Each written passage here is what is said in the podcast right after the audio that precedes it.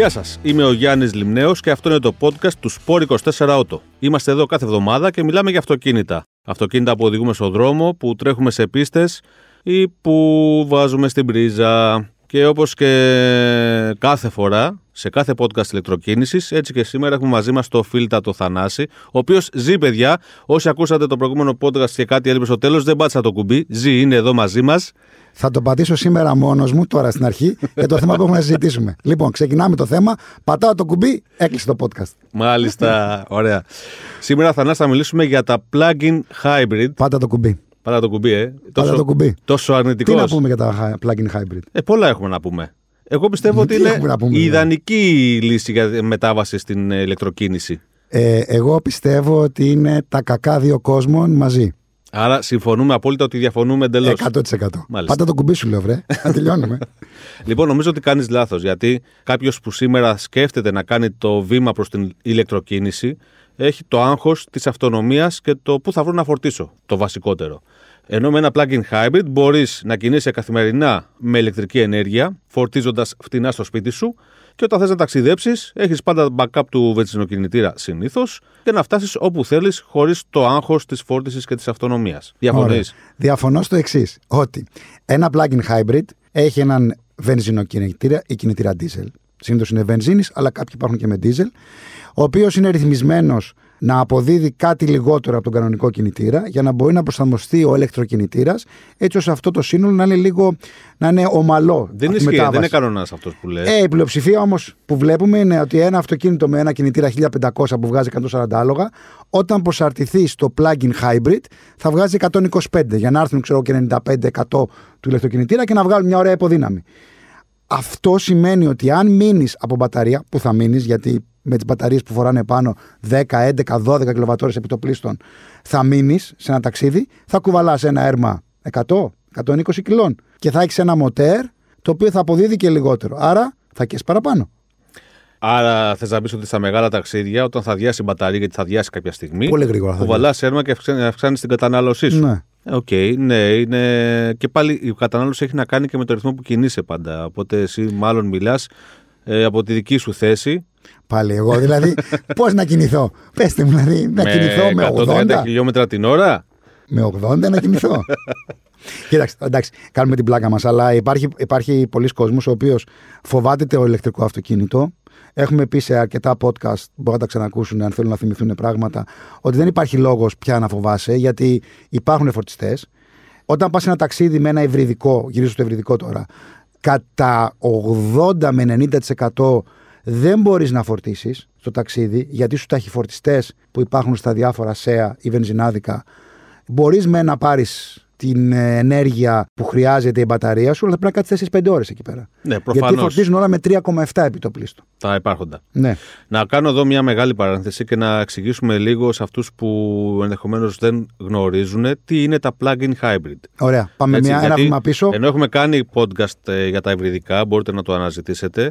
Θα πούμε σύντομα ότι τα plug-in hybrid είναι τα πιο εξελιγμένα, θα λέγαμε, υβριδικά, γιατί έχουν και τη δυνατότητα να φορτίζουν τη μεγάλη μπαταρία τους στην πρίζα. Μεγάλη μπαταρία σε σχέση με τα υπόλοιπα υβριδικά. Έτσι. Μπράβο. Όχι σε σχέση με τα ηλεκτρικά. Και τα απλά ευρυδικά, τα HEV, ε, HEV, ουσιαστικά δεν χρειάζονται φόρτιση, ηλεκτροφόρτιση. Ναι, γιατί φόρτιση έχουν από το δίκτυο. μικρότερη μπαταρία, Έχουν μικρή μπαταριούλα, η την οποία, οποία με φορτίζει από τον κινητήρα. Φορτίζουν στον δρόμο Ναι. ή από τα φρένα. Στο plug-in hybrid όμως υπάρχει ένας κινητήρας εσωτερικής καύσης, ο οποίος υποβοηθείται από έναν ισχυρό ηλεκτροκινητήρα, Αρκετά ισχυρός σε κάποιε ο περιπτώσεις. οποίος τροφοδοτείται από μια μπαταρία αρκετά μεγάλη σε σχέση με τα υπόλοιπα υβριδικά, η οποία μπαταρία μπορεί να φορτίζει στην πρίζα του σπιτιού Είτε μας. στην κοινή μπρίζα είτε σε έναν φορτιστή Είτε σε ένα AC φορτιστή. όμως επιτοπλίστων, γιατί η ένταση με την οποία φορτίζει φτάνει μέχρι τα 3,7 κιλοβάτ. Δηλαδή, σε μία ώρα στο σπίτι σου θα πάρεις 2,1 κιλοβάτ, 2 με 2,1 από μία σούκο μπρίζα.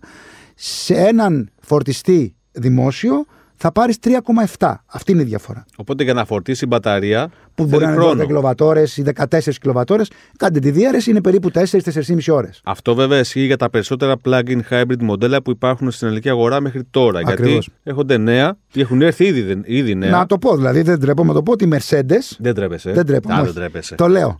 Η Mercedes, λοιπόν, μπράβο στη Mercedes, γιατί έχει λύσει αυτό το θέμα. Στην καινούρια GLC και στην καινούρια C που έρχεται, στα ευρυδικά της μοντέλα, έχει αυξήσει την μπαταρία στι 20-25 κιλοβατόρες και δίνει τη δυνατότητα να την παραγγείλεις με 11, δηλαδή να φορτίζει με 11 κιλοβάτ και ακόμη και με DC με 60. δηλαδή σε ένα είναι- ταξίδι μπορείς να πας σε ένα μεγάλο ταχυφορτιστή, το 50 κιλοβάτ, 150, 180, έχουμε και αυτά τώρα στην ελληνική αγορά, και πάμε και για πιο δυνατούς σιγά σιγά. Μπορείς να φορτίσεις. Οπότε να εκμεταλλευτείς και την μπαταρία σου και τον κινητήρα για να κάνεις ένα μεγάλο ταξίδι και να κρατάς την κατανάλωσή σου σε πάρα πολύ χαμηλά επίπεδα. Εντάξει, προφανώς η Mercedes δεν είναι η μόνη. που Ω, θα δεν είναι έχει εδώ, μόνη. έτσι. Νομίζω και η Ξεκίνησε Range με Rover τη και GLC, η- Έχουν έρθει και άλλα μοντέλα. Ναι, ναι, ναι, είναι και στα Range Rover και στα Land Rover. Και σιγά σιγά τα plug-in hybrid θα πάνε σε αυτή τη λογική μέχρι να καταργηθούν πλήρως βέβαια το 2035, έτσι. Εγώ νόμιζα θα καταργηθούν νωρίτερα. Τα plug-in hybrid. Νομίζω ότι θα περάσουμε κατευθείαν μετά. Κάποιοι θα περάσουν από τα βενζινοκίνητα ή διζελοκίνητα στα ηλεκτρικά. Κάποιοι θα κάνουν τη μετάβαση και θα δουν ε, τα πλεονεκτήματα της ηλεκτροκίνησης και θα περάσουν στην ηλεκτροκίνηση πιο γρήγορα. Νομίζω ότι δεν θα καταργηθούν τόσο σύντομα όπως λες. Υπάρχουν και τα επαγγελματικά στα οποία η τεχνολογία plug-in hybrid έχει νόημα ακόμα. Εκεί με ναι. μεγάλες μπαταρίες. Εκεί θα ήθελα να το δω για να σταματήσει αυτό το πράγμα των ε, παλιών ε, δίζελ τα οποία καίνε αρκετά και μέσα στο κέντρο της πόλης μολύνουν. Να Και πάει κυκλοφορούν τούφα τα το ντουμάνι πίσω. Πά, άστα να πάνε, ναι. Οπότε, ναι, εγώ πιστεύω θα συνεχίσουν να υπάρχουν. Απλά θα σταματήσουν τα κίνητρα που υπάρχουν σε κάποιες χώρες. Ναι. Οι φορολογικά κίνητρα υπάρχουν και στην Ελλάδα. Τα plug-in hybrid δεν εντάσσονται για τους ε, ιδιώτες στο πρόγραμμα επιδότησης κινούμε ηλεκτρικά 2. Όμως για εταιρικά αυτοκίνητα έχουν φοροαπαλλαγές πολλές και πολλές εταιρείες επιλέγουν ε, μοντέλα plug-in hybrid και για να δείξουν ένα πιο πράσινο πρόσωπο προς την κοινωνία και για να έχουν κάποια ωφέλη- ωφέλη φορολογικά. Ναι, υπάρχουν φορολογικά ωφέλη, οπότε βλέπουμε πάρα πολλές εταιρείες να αλλάζουν το στόλο τους. Πολλές μεγάλες εταιρείες έχουν πάρει στόλο. Βλέπουμε και τώρα α, με τους συνεργάτες μας ότι τοποθετούν και φορτιστές σε κάποια μεγάλα πάρκινγκ, εταιρικά πάρκινγκ, ε, για να μπορούν να φορτίζουν τα ευρυδικά αυτοκίνητα. Και βλέπουμε ότι σιγά σιγά ότι πάνε προς αυτή την κατεύθυνση. Είναι πιο ομαλό ίσως για αυτούς, αν έχουν και ανθρώπους με τους οποίους ταξιδεύουν, τους δίνουν δυνατότητα να μην αγχώνονται τουλάχιστον με ένα σκέτο ηλεκτρικό. Αυτό όμως που δεν κάνουν, τουλάχιστον μέχρι τώρα, είναι ότι δεν τα φόρτιζαν τα αυτοκίνητα. Για πολλούς και διάφορους λόγους, το είχαμε πει και κάποια στιγμή, επειδή εμπλέκονται συστήματα με τα οποία σου δίνουν κάρτες για να βάζεις καύσιμο. Το καύσιμο, η κάρτα φτάνει μόνο για το καύσιμο, δεν φόρτιζες, οπότε δεν μπορούσαν να βρουν έναν τρόπο να τιμολογηθεί όλο αυτό το πράγμα. Πέρα Στην από το να εταιρεία πληρώσεις- και όχι στον στην οδηγό. εταιρεία και όχι στον οδηγό, αφού σου δίνει τη δυνατότητα να έχεις 100 ευρώ ή 100 λίτρα, λέω ένα παράδειγμα, δεν σου έδινε και τη δυνατότητα να έχεις 100 κιλοβατόρες. Οπότε οι περισσότεροι τα αφήνανε αφόρτιστα. Και έτσι κυκλοφορούσαν με ένα αυτοκίνητο λίγο πιο βαρύ, όχι λίγο, αρκετά πιο βαρύ, με ένα μοτέρ βενζίνης ή δίζελ, το οποίο έκαιγε αρκετά παραπάνω. Και μόλυνε και έκαιγε. Τώρα τα πράγματα αλλάζουν. Κοίταξε να δεις. Ναι, αλλάζουν γιατί είμαστε σε θέση να γνωρίζουμε ότι πλέον ε, κάποιες εταιρείες μπορούν να προσφέρουν ε, στην ίδια κάρτα την εταιρική. Ακριβώς έχει γίνει και αυτό. καύσιμο θα και συνδυαστεί και, κιλοβατόρες. καύσιμο και κιλοβατόρες. Οπότε θα μπορεί ο χρήστης να πηγαίνει σε ένα βενζινάδικο και να βάζει και τη βενζίνη που χρειάζεται το, ή το ντίζελ στο αυτοκίνητό του, αλλά μπορεί να φορτίζει κιόλας με την ίδια κάρτα. Πρόσεχε να δεις τώρα. Μόλις περιέγραψες ένα πρόβλημα που αφορά τη χρήση του plug-in υβριδικού αυτοκίνητου και όχι την τεχνολογία του. Εγώ επιμένω λοιπόν ότι τα plug-in hybrid είναι το ιδανικό step για να μπει κάποιος στην ηλεκτροκίνηση. Γιατί παίρνεις ένα plug-in hybrid, το φορτίζεις κάθε βράδυ με χαμηλό κόστος στο σπίτι σου, χωρίς να χρειάζεται να βάλεις ενδεχομένως κάποιον ισχυρό φορτιστή wallbox, ακόμα και με μια ενισχυμένη απλή μπρίζα, το βράδυ αρκεί να φορτίσει την μπαταρία. Κινείσαι όλη την υπόλοιπη μέρα με ρεύμα κυρίως και αν χρειαστεί μπαίνει στο παιχνίδι και ο ηλεκτροκινητήρας. Συγγνώμη, ο βενζινοκινητήρας. Και όταν θες να πας σε ένα ταξίδι, δεν έχεις το άγχος του πού θα φορτίσω, από πού θα πάω, αν θα βρω κίνηση στο φορτιστή όταν θα φτάσω, αν θα περιμένω να τελειώσει ο προηγούμενος για να μπω εγώ. Φτάνεις, έστω κάνοντας και κάποια απόσταση με αυξημένη λίγο κατανάλωση καυσίμου, που νωρίτερα όμως ήταν χαμηλότερη ακριβώς επειδή είχε την μπαταρία, οπότε μπορεί να ξεσορροπείται και αυτό. Τουλάχιστον δεν έχεις το άγχος της αυτονομίας στο ταξίδι. Οπότε, εγώ πιστεύω ότι με ένα plug-in hybrid σήμερα μπορείς να ωφεληθείς με τα πλεονεκτήματα της ηλεκτροκίνησης και ενός συμβατικού αυτοκινήτου με κινητήρα εσωτερικής καύσης. Εάν το κάνεις, αν το κάνει κάποιος έτσι όπως το περιέγραψες, κατά 80-90% ναι, έτσι είναι η πραγματικότητα. Έτσι είναι η πραγματικότητα. Το θέμα Α, είναι όμως για πες, ναι, ότι ναι, ναι. δεν Καλά τα γίνεται λες έτσι. τώρα. Ότι δεν γίνεται έτσι. Πρώτον. Δεύτερον, οι πρώτες γενιές των plug-in hybrid είχαν πολύ μικρές μπαταρίες. Συνδυαζόντουσαν με κάποια για λόγους τεχνολογίας ή για λόγους κόστους. Συνδυαζόντουσαν με κινητήρες παλιότερης ε, γενιάς και σασμάν παλιότερης γενιάς για να χωρέσει ο ηλεκτροκινητήρας. Χρησιμοποιούσαν εξάρια σασμάν αντί για εφτάρια που μπορεί να είχαν οι κατασκευαστικέ εταιρείες. Οπότε όλο αυτό που έπαιρνε στο πακέτο δεν ήταν και τόσο προηγμένο τεχνολογικά. Τώρα αλλάζει. Όπως είπαμε, οι Mercedes, η Land Rover, η, τα Range Rover, η Jaguar προσφέρουν δυνατότητα να έχεις και καλές μπαταρίες, αλλά το βασικότερο που είπαμε πριν είναι ότι σου δίνει δυνατότητα να φορτίζεις ή με 7,4 ή με 11 και έχουν βάλει και DC φορτιστή. Αυτό είναι μια λύση που πραγματικά τεχνολογικά είναι πιο προηγμένη. Το αποδέχεσαι λοιπόν αυτό; Τις πιο προηγμένες λύσεις, ναι. Α, άρα έρχεσαι Τις κοντά πρώτες σε εμάς. λύσεις όμως που είναι το 80% δεν είναι. Εντάξει, η 3,7 τεχνολογία- να φορτίσει. Η τεχνολογία συνεχώς εξελίσσεται. Προφανώς. Και όταν είχαν βγει αυτοί, αυτά τα μοντέλα τα, στα οποία αναφέρεσαι, που ήταν λιγότερο προηγμένης τεχνολογίας, ήταν και τότε μια πολύ καλή επιλογή για τα τότε δεδομένα.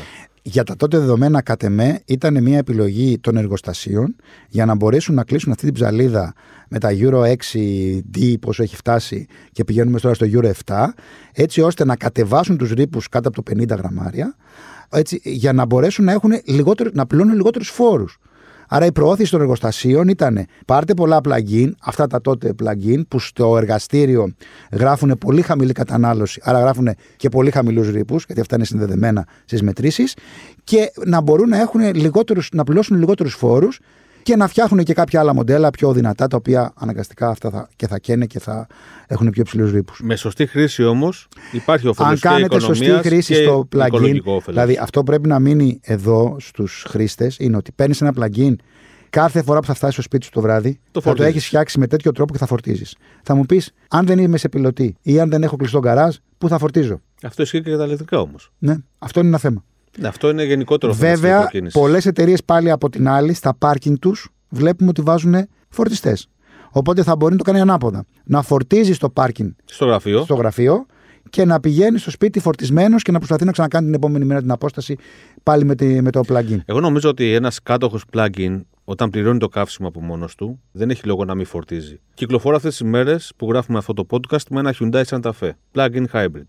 Όταν είναι φορτισμένη η μπαταρία του, καίει από 0, από 0 μέχρι 2,5 λίτρα στα 100 χιλιόμετρα αναλόγως πόσο μπαίνει ο ηλεκτροκινητήρας. Όταν αδειάσει η μπαταρία, η κατανάλωση ανεβαίνει αισθητά. Ανεβαίνει. Το- Το βλέπεις, τη βλέπεις και ανεβαίνει 3,5, 5,5, 6. Έτσι. Ακόμα δεν έχω δει 8 γιατί, γιατί εγώ το φορτίζω. Α, Και γιατί το φορτίζω, γιατί έχει, έχει νόημα να το φορτίσω. Γιατί η φόρτιση είναι πολύ πιο οικονομική Βεβαίως. από το να το φουλάρω με βενζίνη και κάνω κάθε μέρα τις διαδρομές μου με ρεύμα. Αυτό, αυτή είναι η σωστή χρήση ενός plugin. Βέβαια, θα μου κάνω σου μια άλλη ερώτηση. Όταν κινείσαι με τον ηλεκτροκινητήρα που είναι όλα ήσυχα και μετά μπαίνει ο βενζινοκινητήρας, δεν σε χαλάει; Στο Santa Fe Γενικά. δεν ακούς τίποτα. Δεν άκουσε τίποτα. Ε. Σε τόσο μεγάλα premium SUV, Volvo οδηγούσα, οδηγούσαμε Ναι, ναι, ναι. πρόσφατα το Ναι, ναι. XC60, έτσι. Η Mercedes, BMW, BMW, σε αυτά τα μεγάλα πολυτελή SUV, είναι τόσο καλή ηχομόνωση που δεν καταλαβαίνεις πότε μπαίνει σε λειτουργία ο ηλεκτροκινητήρα. Υπάρχουν όμως σε κάποια ευρυδικά, ρε παιδί μου, που όταν, όταν μπαίνει, έχει αυτό το. και ο θόρυβος είναι πιο δυνατός, αλλά και αυτή η μετάβαση από τον ηλεκτρισμό, στον, από τον ηλεκτροκινητήρα στον κανονικό κινητήρα είναι λίγο ενοχλητική. Αυτό Και το σε έχω χαλάει. διαπιστώσει σε πιο σπορ μοντέλα. Που τι γίνεται, επειδή είναι ακριβώς σπόρο, ο ήχος του κινητήρα εσωτερικής καύσης είναι ενισχυμένος, ειδικά σε πρόγραμμα σπορ κτλ. Και κυρίως όταν άδειαζε τελείως η μπαταρία, που τι γίνεται, επειδή άδειαζε η μπαταρία, μπαίνει ο βενζινοκινητήρας με πρώτη ταχύτητα, ένιωθες μια ένα φρένο στο κινητήρα χωρίς να φρενάρει το αυτοκίνητο, να, να έχει υψηλέ τροφές για λίγη ώρα. Μόλις έπαιρνε λίγο ρεύμα η μπαταρία, ξανά έσβηνε ο βενζινοκινητήρας, Αυτό. δούλευε με ρεύμα και, Και σε ήταν χαλάει αυτό το on-off. Αυτό, ναι, είναι λίγο. Δεν είναι ωραία η, η αίσθηση που έχεις σε αυτή την συνθήκη. Έτσι, όταν η μπαταρία είναι άδεια και είσαι στο δρόμο, δεν είναι ωραία. Αλλά είναι σπάνιο, δεν είναι. Αυτό είναι σε, μόνο σε σπορ μοντέλα που είναι Ferrari και plug-in 296. hybrid. Ferrari Πού το 296. κατάλαβες. Εκεί δεν με πειράζει ο θόρυβος, να σου πω την αλήθεια. Αλλά εγώ επιμένω λοιπόν και κλείνω αυτό το podcast λέγοντας ότι τα plug-in hybrid είναι ιδανικά για να κάνει κάποιος το βήμα προς την ηλεκτροκίνηση αν δεν έχει πάρει ήδη απόφαση να πάρει ένα αμυγός ηλεκτρικό αυτοκίνητο. Εγώ θα το έκλεινα από τη δική μου πλευρά διαφορετικά. Ο, το ίδιο, ίδιο θα έλεγα, αλλά θα σου πω το εξής: Ότι εάν δεν θέλεις να πάρεις ηλεκτρικό, γιατί ακόμη φοβάσαι, γιατί σε προβληματίζει, για όλα αυτά που σου έχουν πει, τα οποία όμως δεν είναι πάντα αλήθεια, ακούστε τα προηγούμενα podcast ε, και θα λυθούν πάρα πολλές απορίες σας. Αλλά ας πούμε ότι επιμένεις, γιατί θέλω να πηγαίνω ταξίδι, γιατί πρέπει να πηγαίνω κάθε εβδομάδα ένα ταξίδι στους Αθηνών που είναι μακριά. Πάρτε ένα plugin, μην πάρετε σκέτο κινητήρα βενζίνης ή diesel, πάρτε ένα plugin, αλλά να το φορτίζετε. Υπάρχουν πάρα πολλά plugin και ειδικά τα τελευταίας γενιάς έχουν αρκετά μεγάλες μπαταρίες, οπότε κρατάνε περισσότερο. Μπορείτε να φορτίζετε στο σπίτι σας. Αν θέλετε να βάλετε και ένα wallbox για αργότερα, επειδή μπορεί να πάρετε ένα ηλεκτρικό, βάλτε το. Υπάρχουν επιδοτήσεις και στα wallboxes. Ευκαιρία είναι. Οπότε μπορεί να το βάλετε και να έχετε κάνει την εγκατάσταση και μετά απλά να αυξήσετε την ισχύ του. Αλλά να το φορτίζετε. Να το φορτίζετε. Μην το αφήνετε αφόρτιστο. Μπορείτε να μάθετε πάρα πολλά πράγματα για τα υβριδικά και ειδικότερα για τα plug-in hybrid στο sport24.gr και στην ενότητα S24 Auto. Φυσικά μπορείτε να στέλνετε απορίες που έχετε στο grimneos24media.gr ή στο info.sport24.gr και φυσικά να ακούτε τα podcast μέσω Spotify, Google και Apple Podcasts. Γεια σας λοιπόν από μένα, γεια σου και Θανάση. Είδε σήμερα το κουμπάκι του που το, Το πλησίασε. κουμπάκι, όχι. Να πω κάτι. Στο προηγούμενο για εμάς podcast που κάναμε, που ήταν ε, με τίτλο Αν η σποροδήγηση ηλεκτρικού, μάλλον αν ε, η οδήγηση ηλεκτρικού σκοτώνει τη σποροδήγηση, στο τέλος υπήρχε. Είχες πατήσει το κουμπί. το πατήξες λίγο πρόωρα. Οπότε κάποιοι που δεν το άκουσαν να το ξανακούσουν. Ε. Δεν ξαναβγήκα πάλι στον γράψαμε αέρα. το Το, τέλος, γράψαμε στο ε, τέλος. Ναι, με, λίγο ζωντανέψατε, καμένος. με ζωντανέψατε πάλι και το ξαναγράψαμε. λοιπόν, γεια σας, θα ξαναπούμε. Λοιπόν, γεια σας, γεια σας.